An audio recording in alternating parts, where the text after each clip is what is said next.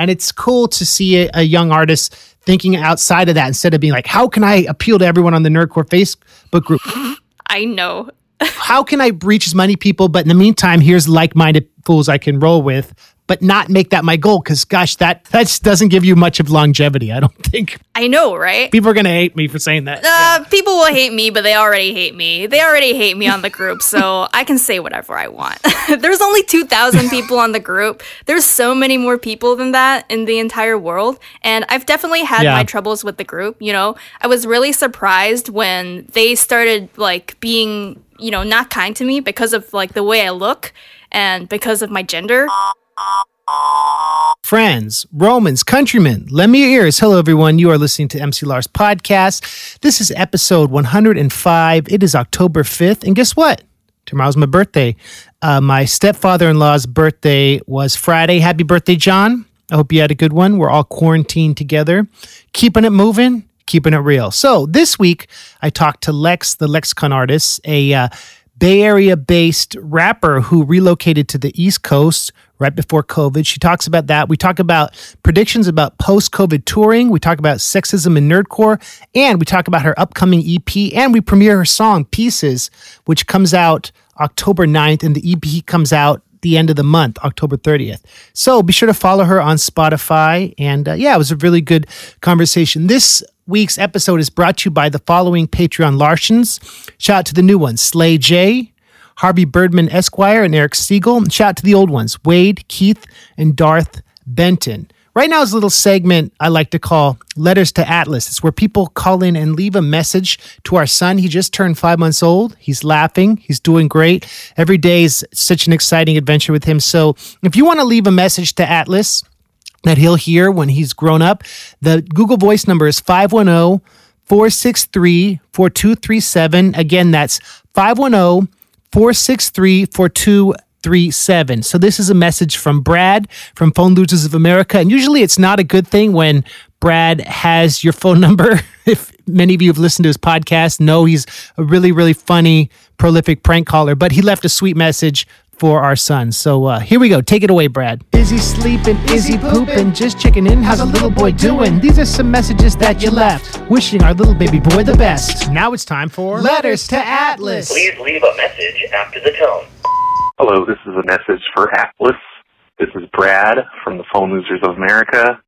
And I need you to tell your dad in the background to shut the heck up. And don't hold back. You use the H word on. You tell him to shut the heck up. All right, cool. So let's keep it moving. This is my interview with Lex, the Lexicon Artist.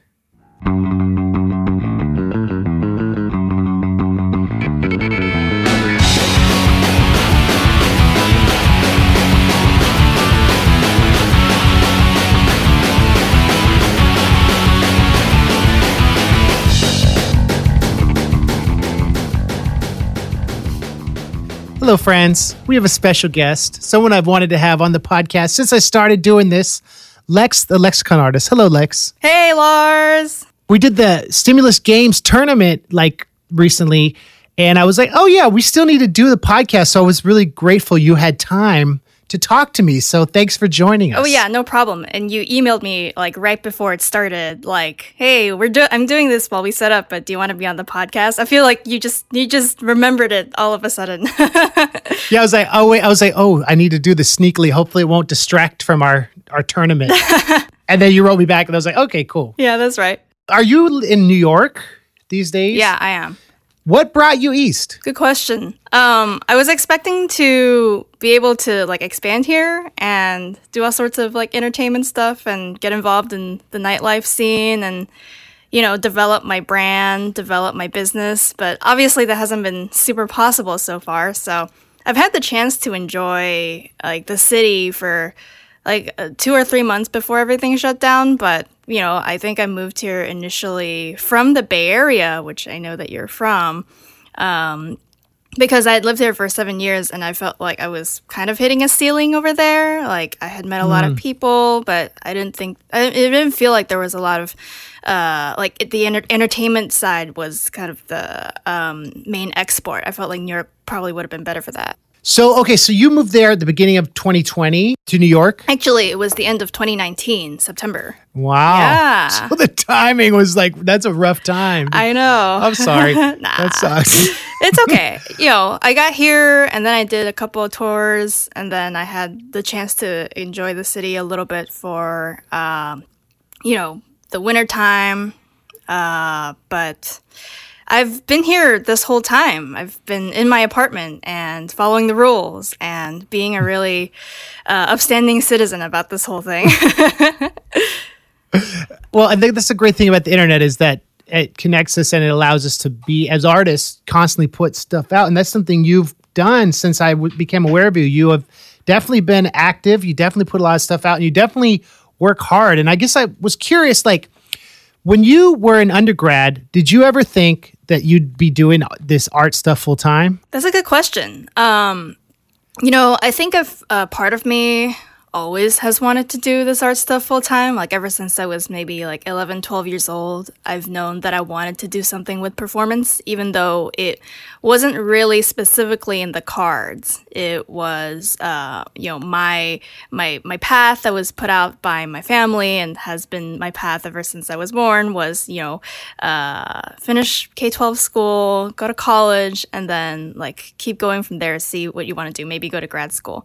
Uh, but I think ever since I I was a preteen, I wanted to do something with performance. It wasn't until I got to U C Berkeley that I started getting uh, involved independently um, in artistic projects that I felt passionate about. So one of the main things that I did, which pretty much ended up taking over my entire college life, was this independent theater group that I joined in twenty twelve mm. when I first entered uh, U C Berkeley.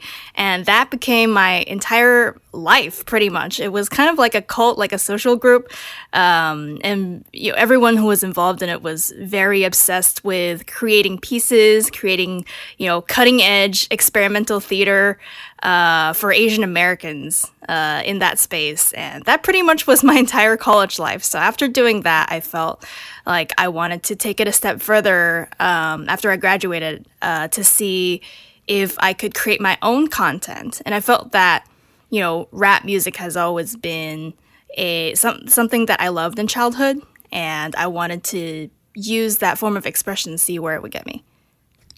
That's what's up. And that's the thing about like some of the best M Cs through history have also been great actors, you know? And it's like being able to get on the mic, tell a story, be a character. It's a very similar thing with theater. I mean, it's the same stuff, really. It's a similar skill set. Would you agree? Yeah, yeah, I think I would agree. I um, definitely honed a lot of this like on-stage presence part of the performance when I was in Theatre Rice, which was the, the name of the group.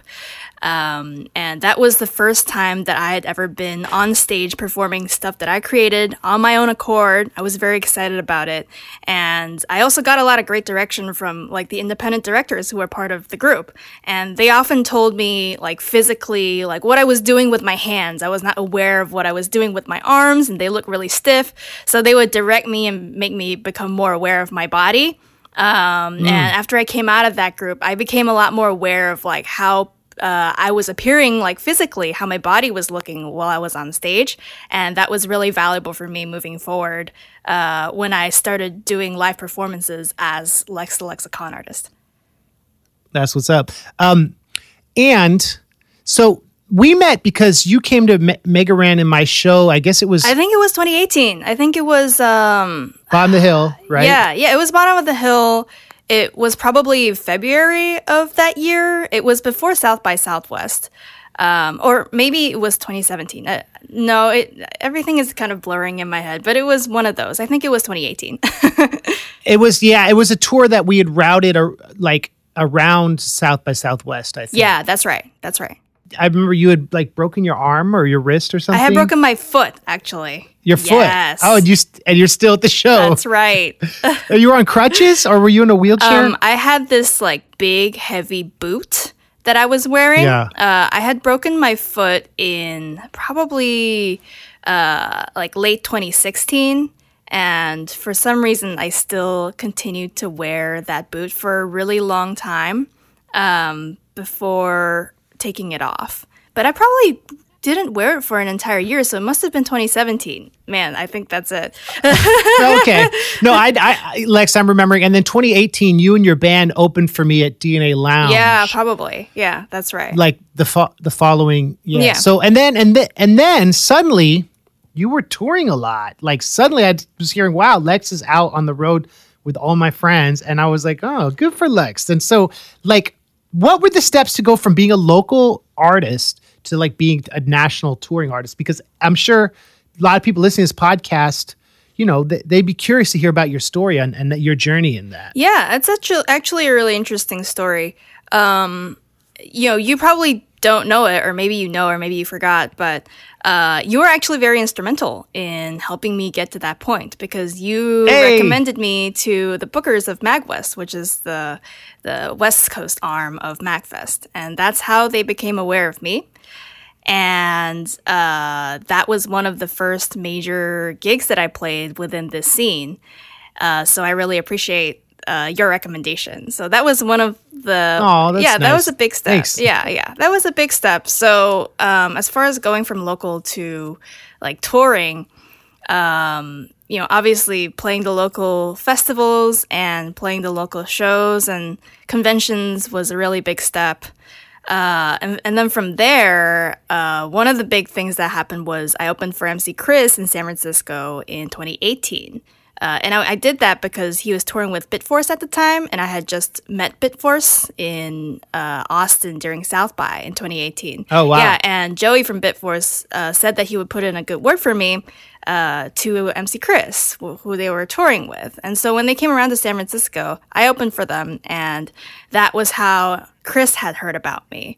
And then eventually, sometime after the show, maybe two months after, he reached out to me asking me if I wanted to do the national tour.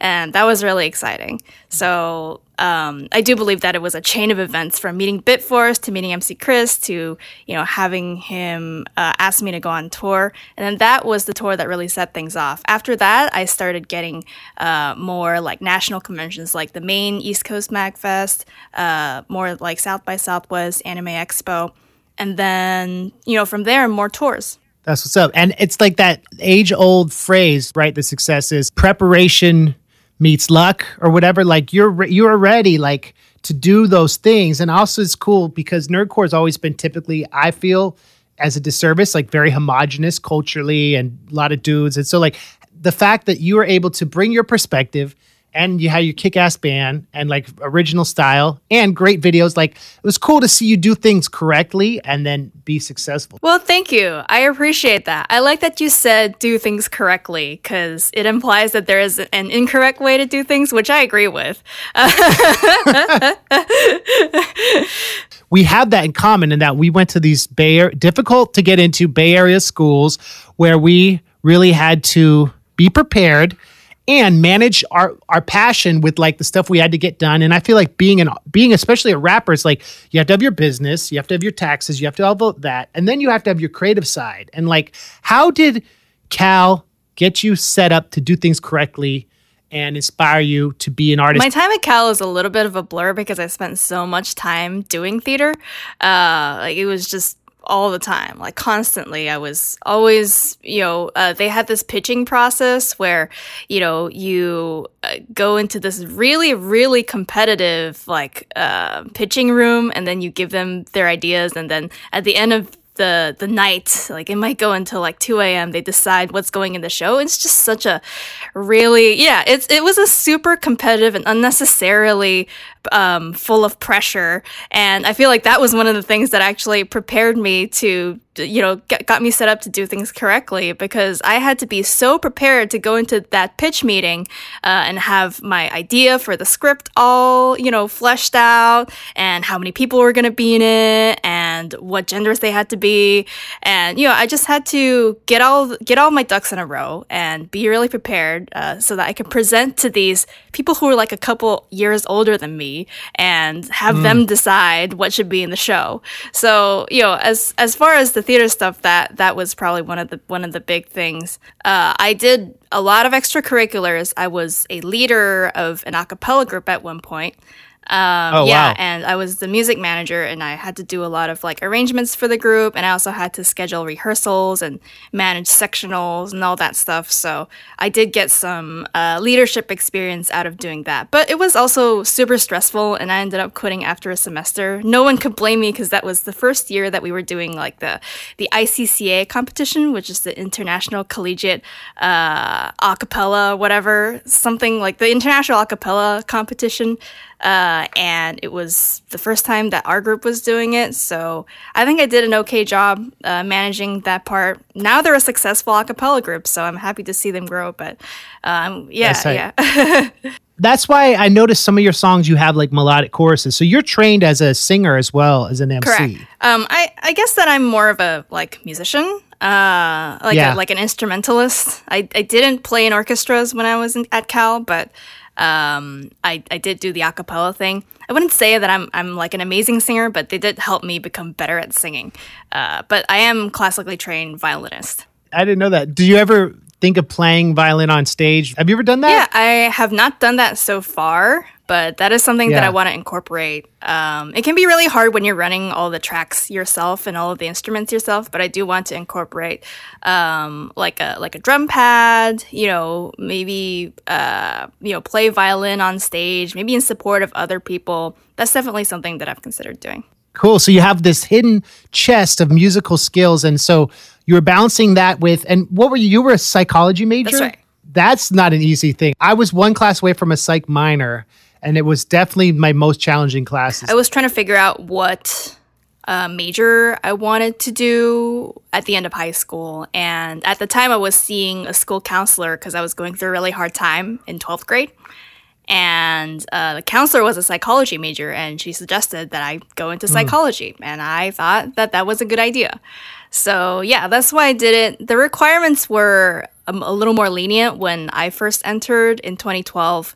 Uh, they didn't require me to take really advanced math classes. The only thing that they did require me to do is like one basic stats course and one psychology mm-hmm. stats course. And I remember taking the basic stats course, Stats two it was called, in the summer because I wanted to get the requirement over with so I didn't have to take any math classes again because I don't like math, right? um, and I remember taking that class and it was being taught by this physics professor, Mike Wong, uh, at Berkeley. And he wasn't a stats professor, but he made stats so fun. Like he was the best professor yeah. I ever had at Berkeley. He was a summer professor and he made stats so fun, so easy, and it was so challenging. And I got like a, I got a D in one of the exams. I never get D's. I always get A's. Yeah. yeah, yeah, and um, but I eventually I got an A in the course because he made me understand statistics so well. And by the time I moved on to the psych stats course, which is like a higher level, upper class uh, course, everyone else around me was struggling, and I was just having a ball. I was like, ah, this is easy, and everyone was like, I don't yeah. want to do stats. I just want to learn about child psychology development. I'm like, nah, like I I want to study this.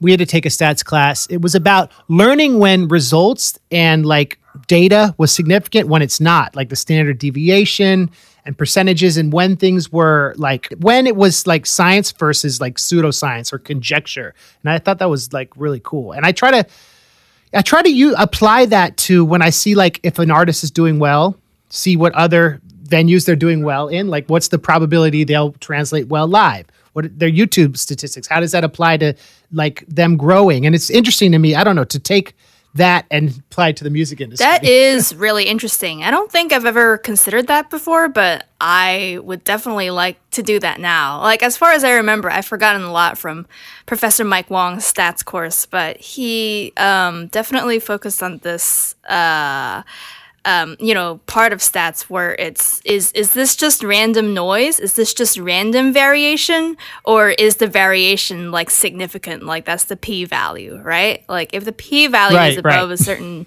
value, that means that like there's a significant effect that this this particular condition or situation is having um, on this subject uh, of the experiment. Lex, I've always felt like for me as an artist, my goal is always to be able to do this another year and do it well and do it on my terms. And so to do that, there's a whole bunch of things you have to like align to make sure the probability of X, Y, and Z going well go well, yeah. right? Yeah, like that's important. Those like thinking about things numerically as an artist is important. What? So when we talk about that, we talk about your background in psychology, your hard work, where you've gotten, your touring. Where? What are your goals? And like, how do you feel like your experiences prepared you for that? And what more like experience do you hope to keep getting to get your goals? You know wow, what I mean? Wow, huge question. um, well, let's talk about experience. I personally am a fan of new experiences. My goal is to gain more great experiences on the road.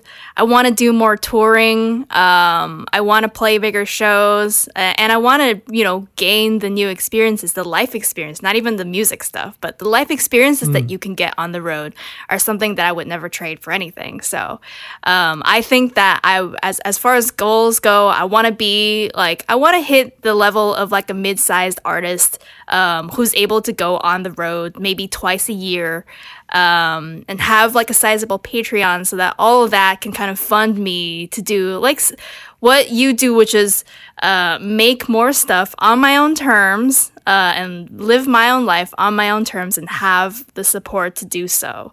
Uh, and I want to, like, as a starting point, get to that point where I can make the stuff I want to make, that the stuff that people want to hear, uh, on my own terms. Holler. That's what's up. Yeah. And be able to be, right, be a self-sustaining entity, it sounds like, where that's the beauty of the internet and being an independent artist, where no one, you get to decide when you tour, what you put out. And like, I think it's the, it's having your spe- schedule be your own is the most luxurious thing in the world, I think. Yeah, I agree with that. Um, I mean, yeah. You know, it's it's certainly not for everyone. It's certainly not an easy time for you to be able to get to a certain point where you can make a living from it.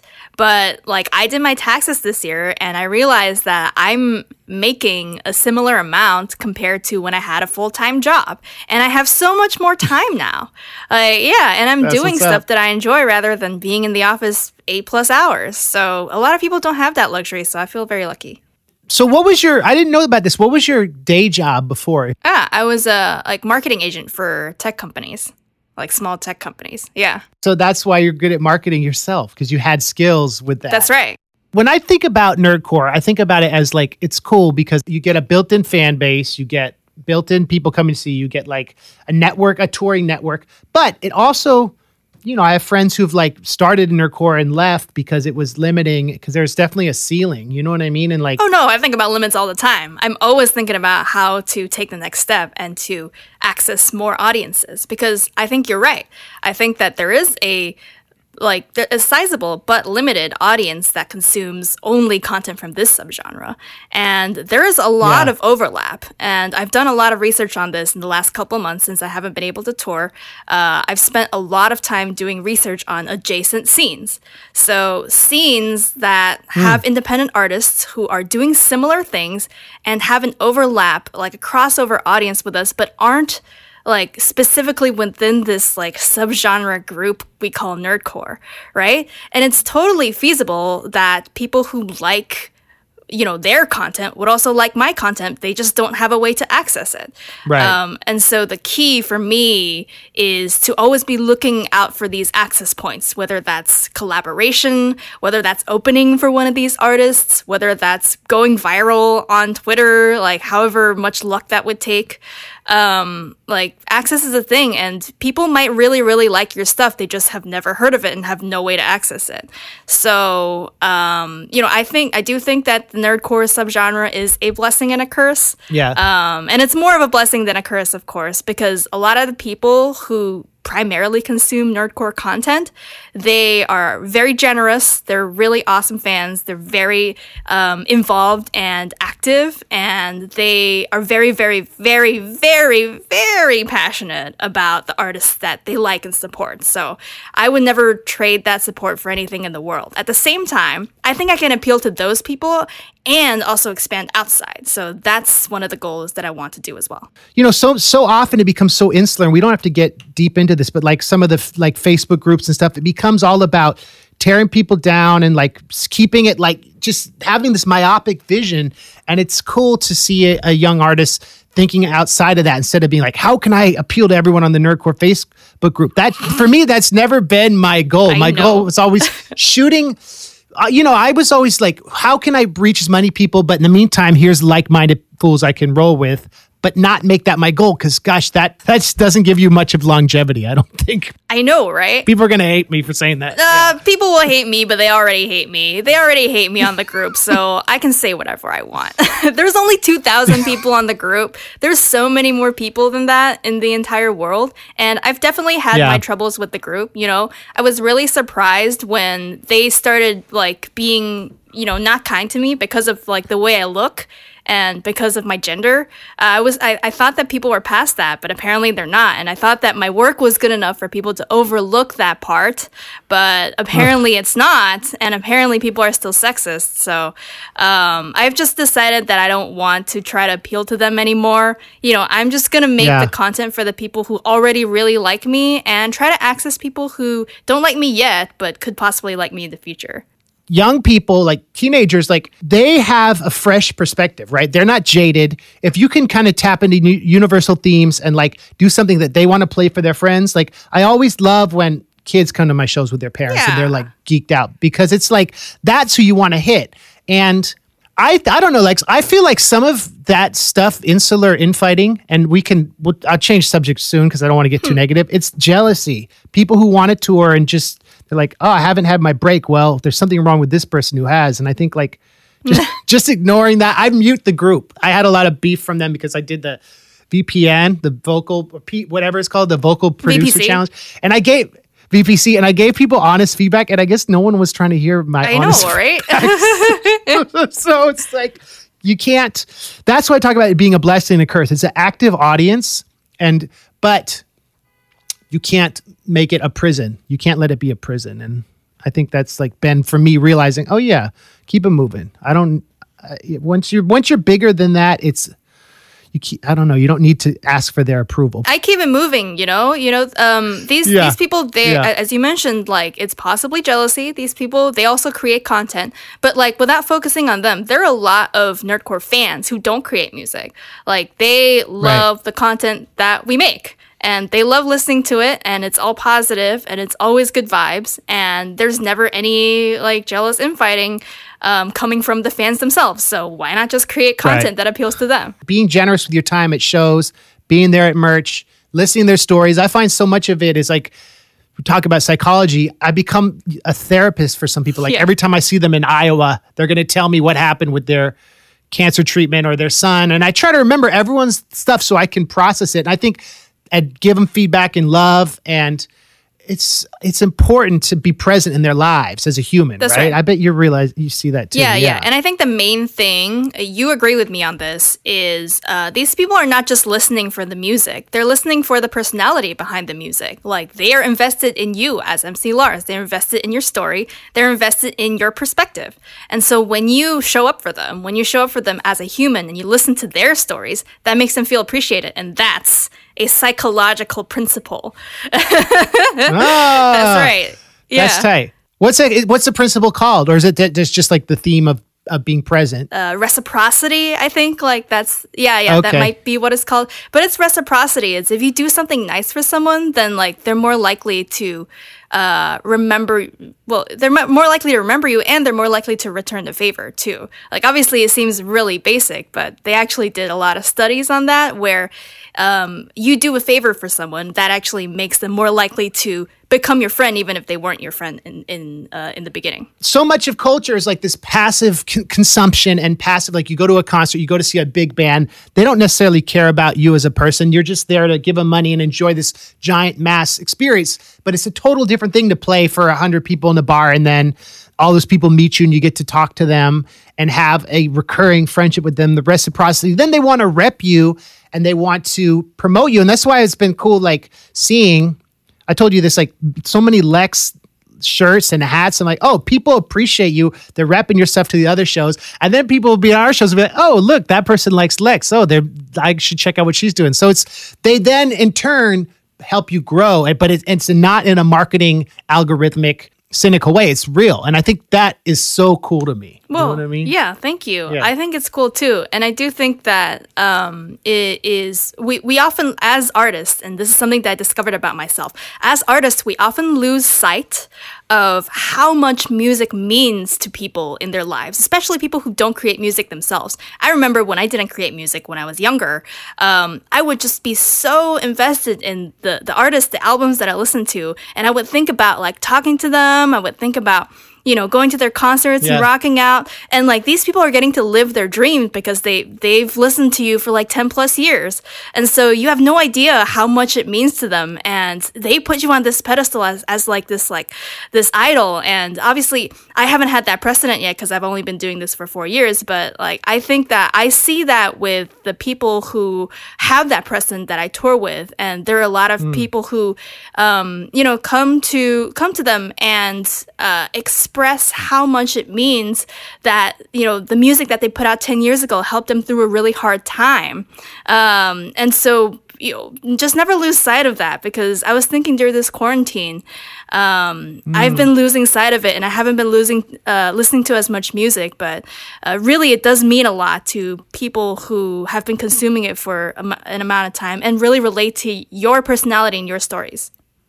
Yeah, you're right. That's true, because it becomes part of their their soul, even if we can use like a metaphysical term. Like yeah, your soul, yeah.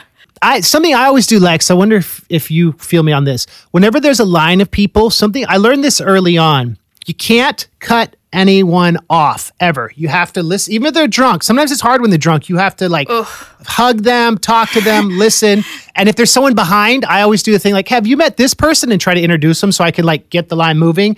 But you can't ever end a conversation prematurely. Like, okay, you bought your city, peace. Like that's, that can be exhausting, but I think it's necessary to maintain that relationship and that sort of like human element. Because like if you and I were talking, and, you know, we're friends, we're talking, I, it would be rude to like all of a sudden say, okay, peace, I got to go like do something that's like not that important. How do you keep your energy up for like those kind of interactions? That's a really great question. Um, I do think that I am on the more interactive side as far as like uh, people I've toured with. Well, Super Smack was pretty interactive too. Um, but like I am the same as you. I love talking to these people and, you know, hearing their stories. And I never feel good about cutting them off or, you know, wanting to do something. But I try to keep it like as natural as possible. And it is exhausting and it does take a lot of energy. But I think that's like the fun part of it, right? Like it's really yeah. fun. And as a woman, I have to take more precautions because there are mm. people who get drunk and sometimes, you know, uh, forego the necessary boundaries. But I think that it's also really important to remember that um, in a fan-artist interaction, uh, The, there's a different dynamic. Like, let's say you run into a fan, a longtime fan, like on the street, right? That's a l- more casual interaction where there's no kind of, there's no dynamic where you're on stage, you're the performer, and then they're the fan buying the merch, right? And then it feels more yeah. friendly. But in the context of like a stage show, I think that someone who's sitting behind the table still has an elevated dynamic compared to the other person. Now, that doesn't mean that you're more important than them, but that means that that fan is there to see you. They've paid tickets to see you. They're there to buy your, um, they're there to buy your merch, and yeah. they're there to tell you how much the music means to them. And that's something that I've had to really internalize in myself, because I always, sometimes I start talking like I'm friends with them. And like, you know, honestly, like I like to make friends with my fans, but at the same time, um, I need to remind myself that what if I was watching an artist that I really liked and I was talking to them about how much I like their music? I would probably behave in a different way and expect uh, mm. a different thing. So I needed to put myself in the shoes of the fans who were talking to me.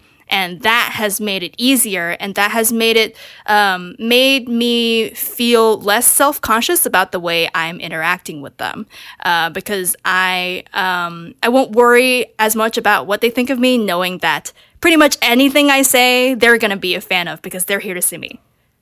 Right. Now, that's true. I used to w- worry that I'd said the wrong thing or right. handled an interaction incorrectly. But you can't let that you can't let that make you crazy, because it can. Because you want every fan interaction to be perfect, right? But they but that can be hard. So, and also knowing when a fan, you talked about like when fans are inappropriate. If a fan says something that I don't like or something offensive, or if someone's drunkenly spilling stuff on the table, it's like you got to be like, all right, all right, back up. Or like if they're taking too much time, you got to be like, all right, this there's obviously a line behind you. So having boundaries, like you talked about, like the boundary of being behind the table. Sometimes it's hard for me to be the bad guy, and because I'm Mister Nice in the scene or whatever, but like that's necessary because you can get walked all over and then you hate your job. Yeah, it's necessary. I think it's absolutely necessary to set boundaries. It can be really hard because you want to be really friendly, but when people start putting drinks on your table, like that can really ruin all the merch. So I'm always like, no drinks on the table. Now, yeah. I've been like, I've been unnecessarily harsh at times in the past where I was like, no drinks on the table. Um, but uh, there's a good balance between being nice and also being firm. Well, and it's not too hard to hold your drink in a way, in a responsible way, while you're talking to an artist socially, buy merch, you know, like I also, I, you talked about how you would, you would interact with a, f- a musician you were a fan of. Whenever I've seen a musician I like, I want to keep, since I know what it's like for the musician, I like to keep the interaction like to two or three minutes. Like, I like exactly. this song. Can you sign this? Thank you very much. And I love fans who are similarly like, hello, and all business. They appreciate the moment. They realize They realize it's tiring. Yeah. Like, th- shout out to those fans. If any are listening, we appreciate we appreciate all fans, but the ones who are like, make our job easy, we appreciate the most. Yeah. yeah, I think the ones who do that are, I, I love all fans as well, um, but there are people who really appreciate that that kind of, you know, time limit, and they know that, you know, other people are waiting. And, you know, as a musician, as someone who's done this, like, I've made it a conscious effort that whenever I go to see someone I like uh, to, to play music, I also keep it short, and I try not to yeah. fan out too much, and I try to keep it all business because I just know. I just know that. I just know that they're tired. And that's why a lot of, here's the difference between us and like the bigger, I would say, bands or whatever, is that they have people who run the merch, and then they'll come out for like a finite meet and greet at the end. You know, I mean, I feel like, are you, yeah, I don't, I don't, I don't know exactly how you do your merch, but are you usually out like at your table when you're not performing? Yeah. Yeah. I run yeah. the table. Yeah. I run the table. Sometimes I run my tour mate's table. And that's what friends need to do for each that's other. That's right. That's what's up. And so that, but that's different because like you have a bigger artist playing theater or something. They'll come out maybe for the meet and greet, but maybe not. Sometimes they don't even meet the fans. And that's, that's so different. I mean, that's hard to imagine. It can be hard to imagine that. Um, but I do know that obviously the bigger artists, they have, it's just such a huge volume of, you know, people uh waiting to see them that like they can monetize it. So now they're charging V I P tickets, so now you can only yeah. meet them if you pay an extra amount, and then it's a finite a manageable amount of people who can afford it. And yeah, like I've seen artist friends of mine get to that level, and it's cool because it makes their show better because they're less tired. Talking about all this, Lex, like it's got, we don't have to delve too much into this, but I think about like all the human to human interaction that drives our business, and I think about that, and I think about COVID, and like I'm like, man, when I go out having a baby, like next time I go out, it's like I really wonder how, what merch will be like different. Will we be there the whole time with a face mask and gloves? Like what the heck? Like how do you deal with drunk people? It's like I'm like, ooh, what's gonna happen like with touring in the next year or two? Do you ever think about I, that? Yeah, I think about it a lot, um, and you know, I think once. I personally don't think that touring is going to return until there's like a working vaccine that's maybe like fifty to seventy percent effective, um, which at least yeah. makes the disease less, you know, less serious, which can cut down on a lot of the, you know, transmission and the death rate. Um, and at that point, I think people will start moving back to a normal. Um, but there's going to be like a buffer time of like maybe like two to three months when everyone's get, get, getting the injection, um, that people will still have to wear face masks. And, you know, maybe there will be shows during that time where people have to wear face masks in the venue. And honestly, I'm not going to complain. You know, like I think that we're just not going to do handshakes. We're not going to hug. And um, I'm just going to be back to happy yeah. to be back doing it again, you know? I know, I know. And I wonder, yeah, no, that's true. I, I, like, I'm all for face masks and, like, trying to, if you can, social distance, even though it's hard, like, in a, in a venue, like, but the question is, like, do we be would, like, I don't want to be a carrier of it, so, like, unknowingly spread it and all of that stuff. And like, that's just something I think about. I'm like, wow, is it, are things changed permanently, or like, is this just a blip? I think it's I a blip. Know. And how does yeah. that affect us? Yeah, I think it's a blip. Um, I know that it seems really hard to imagine because it seems like there's no end in sight, but I think it's a blip. Like, people have gone through pandemics in the past, took two, three years without yeah. a vaccine. You know, Spanish flu took like two years to like rip through the population. Um, even the bubonic plague eventually ended. The Spanish flu eventually ended. So it might take a while. I think it's going to take until like maybe early next year, like spring, summer. Um, but yeah. yeah, I think that... I think that it will be a blip and eventually we'll get back to normal. However, I don't want people to ever forget that this happened, because um, we, the, the norm, there was a lot of things that were wrong with the normal. Obviously, live shows, nothing wrong with that. But there was a lot of things that were wrong with the normal. Um, and I think that people should have access to better care, and people should have better working conditions. People should be paid more during their work, and we shouldn't just go back to normal and say like, oh, like la la la, like, you know, I guess we're gonna go back to paying McDonald's workers seven seven dollars an hour again. mm. Like, I, I appreciate your positivity that this will pass and we'll be mm-hmm. better for it. As a, let's all remember that this happened, people, and let's all remember that, you know, um, that we need to look out for each other, and like, we can grow from this. And it reminds us that like the things that divide us, wh- whatever they are, geographically, culturally, whatever, like, we are all human. We can all get these viruses. It kind of is unifying in a way, as divided as we are, right? We're all susceptible. And that's what I've been thinking about, you know? Yeah, yeah, yeah, absolutely. Is there anything you want to like plug or talk about, or something that recent stuff, or just anything you want to plug, your Patreon or anything like that? Yeah, I'm going to plug my Patreon. It's Lex the Con Artist. That's L E X T H E Con Artist. And pretty much all my socials are under that, except Facebook. But you can pretty much just search my name that's appearing on the Spotify.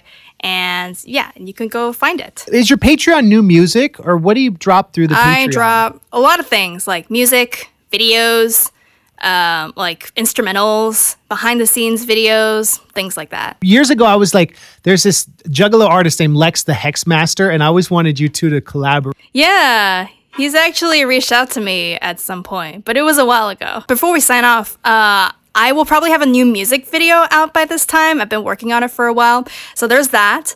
And then I, uh, and this is actually an exclusive for your podcast. Um, I am working on a new music E P, which should be dropping in November. Oh, okay. So this will be out before that. That's what's up. So check, keep your eyes peeled for Lex's new E P. Yeah. How do you work so quickly? Um, I focus. I, I'm really focused when yeah. I create stuff. It is uh, something that I'm good at, uh, but I'm not good at doing too much multitasking. If I'm working on your verse, I'm working on your verse for four hours, and then I record it, and then I send it off. Um, and you know, sometimes I wish I could work faster, but it's, uh, I do like a sequential thing where I like, I work on this project for four hours and then I work on this project for four hours and I like finish it, finish it, finish it. Um, it really depends on if I, if I have time. And honestly, during COVID, I have all the time in the world. Therefore, that's why you got a new project dropping. That's right. And I finished writing, uh, five of seven songs at this point. Good job, Lex. Thanks. That's what's up. Follow Lex on her social media, and, uh, go see her when she's on tour. And yeah, that's what's up. Thank you, Lex. Thank you, Lars.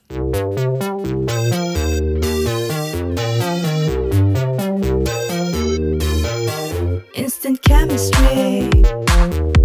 When we exchange our pleasantries, I feel in my extremities that you're all I wanted. Uh-huh. And when you're next to me, I knew I couldn't let you. You'll be the one to set me free, 'cause I know you want it. uh-huh. Dance away from the jealous eyes. They don't see what I see when I tell us lies. I'm the hit that you need just to feel alive, like a brand new Lexus key for a test drive. But I can see that you're hesitating. If you want something bad, then it's best to say it. But waiting for the moment really tests my patience, so let me tell you something in a special way. And that's all I got left.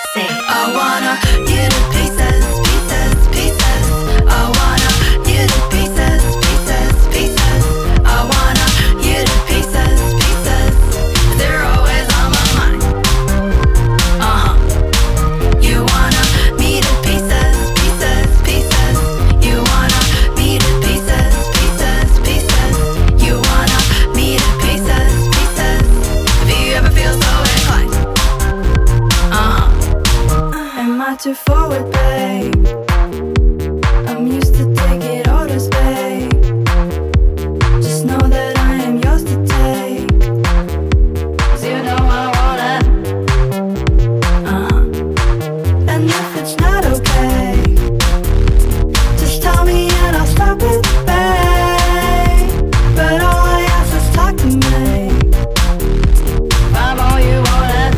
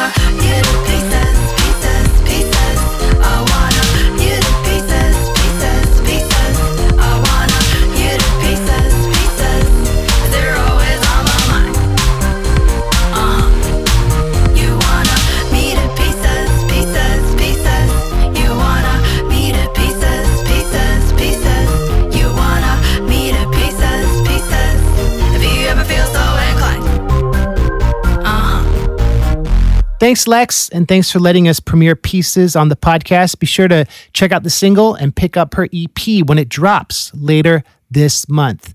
Uh, next week, we have a special guest, Rabid B. Hatchet Man, which is a skit I did with Schaefer the Dark Lord based on a really funny W F M U um, bit that we listened to like a hundred times on our tour in February. So I'll explain it. And we also have a special cameo from M C Snacks, who does the Hatchet Chats with me. So if you're unfamiliar with that, check out uh, my YouTube channel. We've been reviewing the I C P discography and talking about other stuff. And I'm going to be doing Twitch streaming again. If you miss it, they'll be on my YouTube channel, so be sure to subscribe. And Freestyle Friday, every Friday. We have the Attack of the Clones Star Wars song coming out on Patreon. So if you haven't joined the Patreon, check it out because you'll get to hear all my Star Wars raps. Okay, thanks a lot. I'll see you all next week. Take care. Bye.